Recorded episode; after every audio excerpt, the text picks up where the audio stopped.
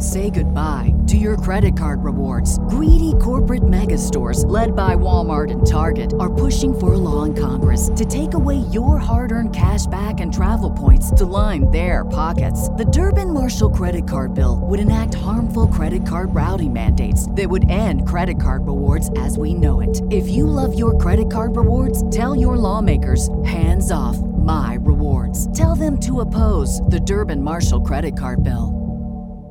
Star Wars 7x7 episode 1798. Today, we're wrapping up our conversation about ILM head Rob Bredow's book on the making of Solo, a Star Wars story, and we're going to be talking about the post production section of the movie's making, including new technology that was developed by ILM, changes that Ron Howard made in post production, and a couple of very heartfelt tributes and stories as well. Let's go.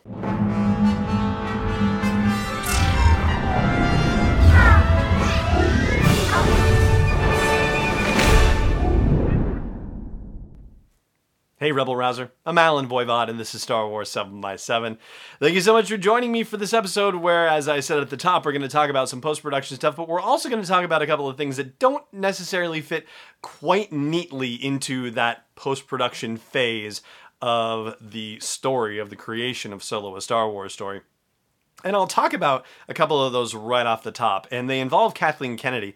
First of all, there's a note from Rob Bredow at the end of the book where he talks about the possibility that you know maybe doing the book isn't a good idea because of the challenges that the film saw with you know Lord Miller's exit and Ron Howard being brought on and whatnot, and that Kathleen Kennedy was a champion for doing the book even in the face of those challenges. And I gotta say, I'm really glad that Kathleen Kennedy was a champion of it because the book itself is amazing, as I've been saying over the past couple of days. And I shared a few bits of the book with scorekeeper Declan and quizmaster Joe, who are my kids, of course, and they were rather blown away at some of the elements of movie making that they learned about by going through the book and by me sharing things that I've been sharing with you here on the podcast. And so yeah, without Kathleen Kennedy's encouragement and insistence, in fact, that this book get done, then I, I feel like there is a lot about the making of movies today that we just have no idea about. And sure, you know, I'm sure other movies get these kind of, you know, movie making behind the scenes treatments you, you know, here and there, but I think Star Wars more than any other movie really makes you know makes a serious effort to document the work that's happening in pre-production and in post-production as well as you know during principal photography. Like there's really no other movie franchise that's also you know laid the process bare the way the Star Wars franchise has. And so I think it's incredibly valuable that we have this book and I'm very thrilled that Kathleen Kennedy went to bat for it and also, there is a wonderful note from Kathleen Kennedy in the book about Allison Shearmur, who was one of the producers on the film and who unfortunately passed away from cancer earlier this year.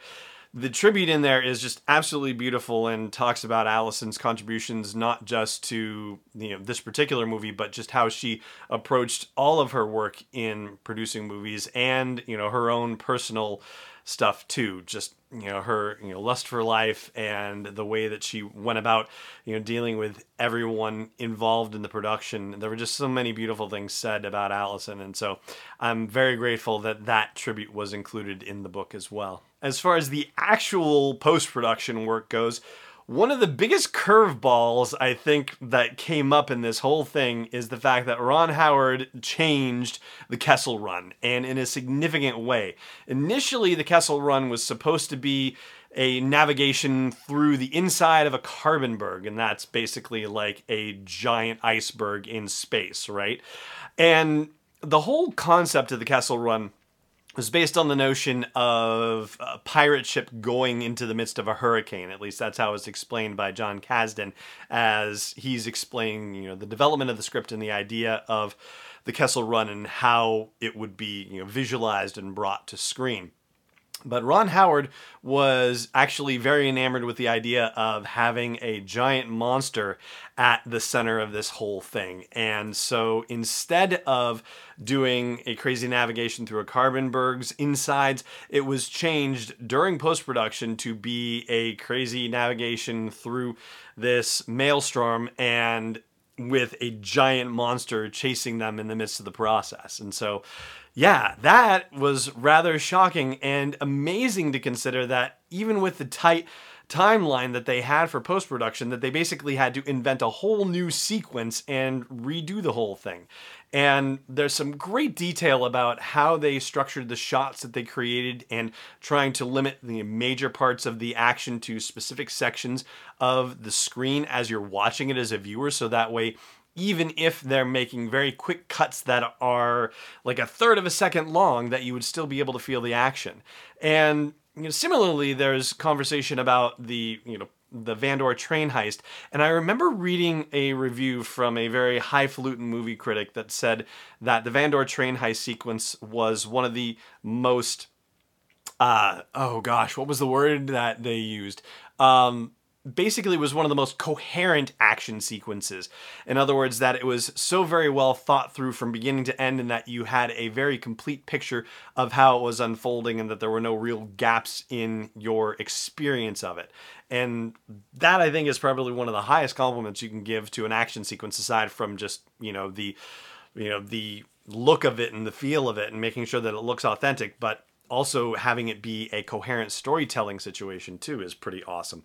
Anyway, so yeah, they managed to be able to entirely reinvent the Kessel run in post production and pull it off. And so yeah, you get more of the story about that in the ILM book. All right. Just a couple more stories from the book, and then we'll call it a series. Uh, as far as new technology developed, well, Dryden Voss's scars, which you know, uh, you know, I've heard some back and forth about it. I kind of thought it was fascinating, and apparently, it's an extension of technology that ILM developed for The Revenant, which was that movie that featured Leonardo DiCaprio getting absolutely mauled by a bear, which was like, oh, that was horrific.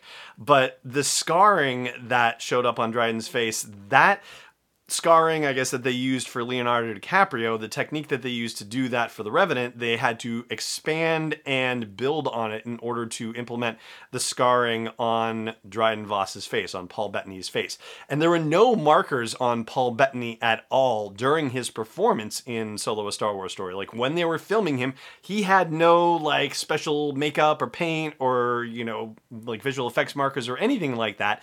They just wrote algorithms to, you know, trace his face face inside the screen and then have those things show up on his face, which is pretty remarkable, all things considered. And there's another story about the holochess table, the Dejarik table on the Millennium Falcon, and the fact that way back in the original Star Wars, aka A New Hope, that George Lucas looked at the little figures that were the chess pieces, the models on the table, and initially thought when it was set up that it was looking a little crowded, and so there were two figures that were removed from it. Well, they still had those models, and so for Solo a Star Wars story, they brought in Phil Tippett, who's you know the original original guy to do the holochess table scene. And if you look very carefully, apparently when Chewie gets mad at the holochess table and bangs on it, a couple of buttons fall off and a couple of characters disappear off the table. And supposedly it's those two characters that George Lucas had said, eh, you know, these look like it makes it a little too crowded and had removed from the table when it was presented in A New Hope. So I thought that was a really cool detail. I'm going to take a quick break now and share one last story, which was a super inspirational story. And I actually shared it with my son, who is a junior in high school thinking about college. So I'll share that with you here in just a moment. Stay tuned. Hey, Rebel Rouser. If you've got a business that needs to reach a dedicated audience of Star Wars fans, or you know somebody who does, then you might want to reach out to me. I've got a show that reaches thousands of people between the audio version, the video version, and our social media channels, and I'd love to find out how I can help you with your business ventures too. Just reach out at sw7x7.com slash sponsors. That's plural S-P-O-N-S-O-R-S. That's sw7x7.com slash sponsors, and let's see how we can work together. Welcome back. All right, so in the solo book from ILM, there's a story about a gentleman named Masa Narita, and he actually shares his own story. He's a senior modeler at ILM, and he tells the story of how he very much wanted to work in Hollywood, but he grew up in Japan, and at the time that he grew up in J- Japan or was growing up, it was very rare, it was practically unheard of for Japanese nationals to come over to the United States to work in Hollywood. So he said that he abandoned his dream of working in Hollywood. And for 20 years, he worked in Japan. Ultimately, he was working in the IT department of a Japanese brokerage firm when he finally decided at the age of 46 years old to just quit everything and pursue his dream. And he came to the United States and went to CG school, presumably computer graphics school. It just says CG school in the book.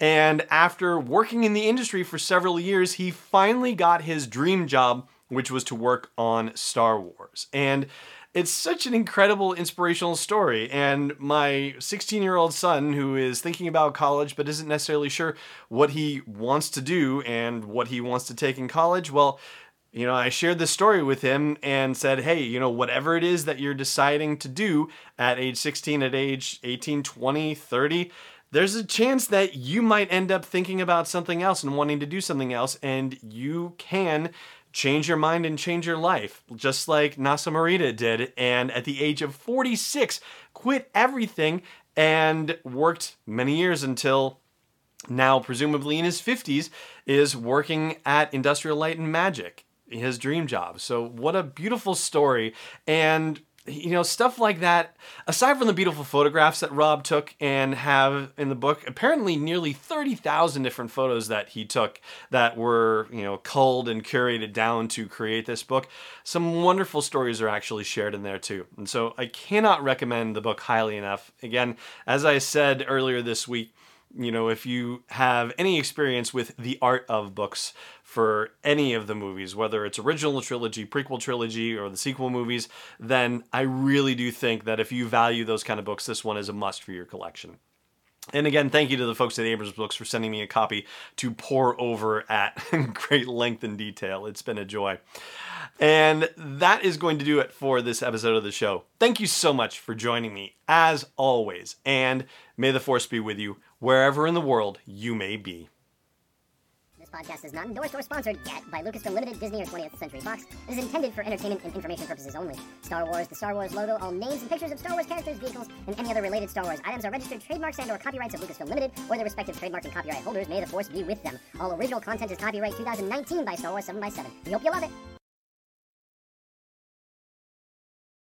Say goodbye to your credit card rewards. Greedy corporate mega stores, led by Walmart and Target, are pushing for a law in Congress to take away your hard earned cash back and travel points to line their pockets. The Durbin Marshall credit card bill would enact harmful credit card routing mandates that would end credit card rewards as we know it. If you love your credit card rewards, tell your lawmakers hands off my rewards. Tell them to oppose the Durbin Marshall credit card bill.